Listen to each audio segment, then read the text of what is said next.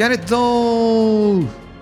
どうもバンパイアズトークのお時間です。このチャンネルは X JAPAN やルナシー、ラルクアンシエルといった日本のレジェンド的なロックバンドについてあれやこれや言う YouTube ラジオです。YouTube ラジオということで音声が中心ですので、作業中の BGM 代わりに聞いていただければと思います。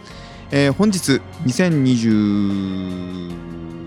年ですけど、4年ですけど、2月の19日なんですけれども、やばいですね。もう2月なのにまだ2023年なのか24年なのか分かってないですから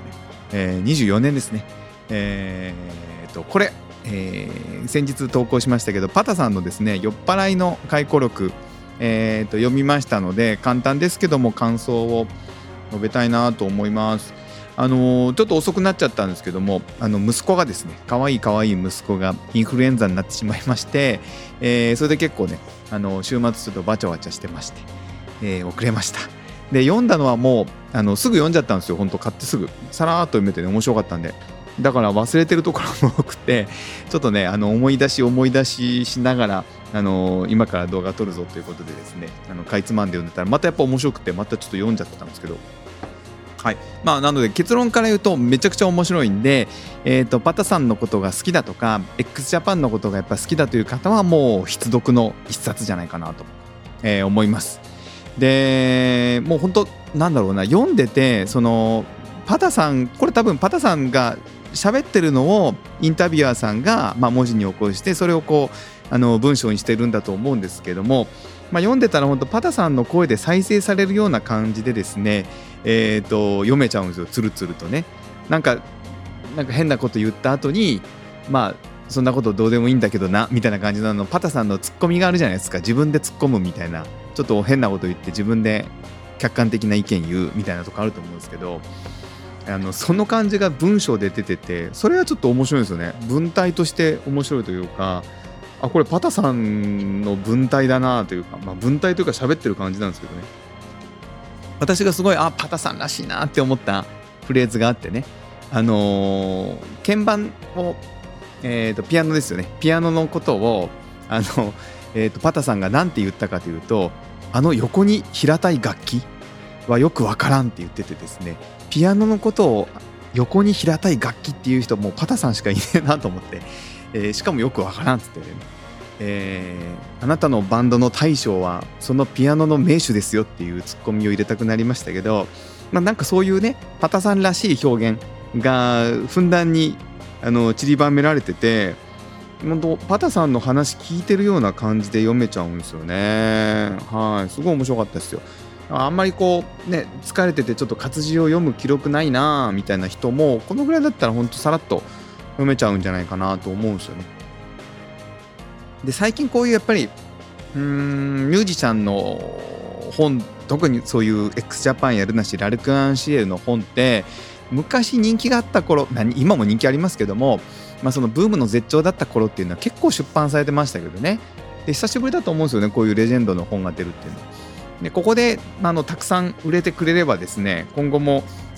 パタさんに限らずいろんな人たちの本とかも出てくると思いますから、ぜひぜひですね、悩んでらっしゃる方は、定価で買っていただいて、メルカリとかじゃなくてね、ちゃんと本屋さんとか Amazon とか、で買ってもらえると、今後の企画にもつながっていくんじゃないのかなとか思いますけどね。はい、という感じですかね。あんまり言うとネタバレになっちゃいますけど、目次とかは公開されてるんですよね。これ Amazon のページを今表示してますけど、こんな感じの目次だよと。幼少期もあんまり、語られてなかったと思うんで、幼少期だったり、バンド活動を始めて X に出会うまでですね。正確に言うと YOSHIKI さんと出会うまでかな。YOSHIKI さんがまさかね、パタさんのバンドのサポートで入ってるとか全然知らなかったんで、ちょっと面白かったですよ。やっぱり爆発的に話が面白くなるのはこの X 加入してからですよね。もう本当破天荒なエピソードがたくさんあるから、定番のネタっちゃ定番のネタなんですけど、何回聞いてもやっぱ面白いですね。ライブの特典で何か配布しようってなってね。で、CD とかステッカーとかはみんな配布するけれども、さすが YOSHIKI さんですよね。冷蔵庫を配布しようって言ってたっていうエピソードとかね。面白いですね。もうこの辺のエピソードはもう鉄板でね、もう飲んだ時に話して絶対みんなでわーって言ってるんだろうなっていう絵が浮かぶんですよね。バンド活動を長くやってると、まあなんかやっぱそういう定番のエピソードってあるもので、まあ、私でさえねバンド仲間と飲む時にあの時お前が言ったこれめちゃくちゃ面白かったよなみたいなのでわーって盛り上がるんで、まあ、そういう面白いエピソードのもうトップを走るようなね面白いエピソード界の最強のエピソードがまあやっぱ並んでますわ。バンドで、車でツアー乗っててガス欠して、髪立てた変な集団でこう車を押してるとかね、まあいろんなやっぱ面白いエピソードが出てきて相変わらずおもろいですね。あとヒースさんが加入した時の、みんなでマザー牧場に行くエピソードとかもう何のこっちゃっていうエピソードですけど、まあ、知ってる人はみんな知ってると思うんですけど、まあ、そういうね面白いエピソードもたくさん語られてますし、でもやっぱちょっとほろっとさせるのがやっぱヒデちゃんの、はい、亡くなってしまった時のエピソードとかやっぱりちょっと胸にくるところがありましたね。電話でマネージャーから聞かされたからそれ以来電話がちょっと苦手になってしまったっていうエピソードとかはどんだけやっぱり衝撃が大きかったのかっていうのを分からせてくれますし、まあ、今でもその X 再結成後でライブしててもあれあいつがいねえとかって思うとかっていうそのちょっとしたポロッと出てくるようなパタさんの本音っていうのがやっぱりヒデさんとの絆の深さっていうのを感じさせますし、ヒデさんだけじゃなくてタイさんやヒースさんですね、のやっぱりパタさんだから語れるようなエピソードっていうのも存分に語られてますので、その辺も大満足だなとやっぱ思いますね。ヒデちゃんとのその最後の会話がちょっと切ないんですよね。まあ読んだ方にまだ読まれてない方はちょっとネタバレになっちゃうといけませんからあんまり詳しいことは言いませんけれども、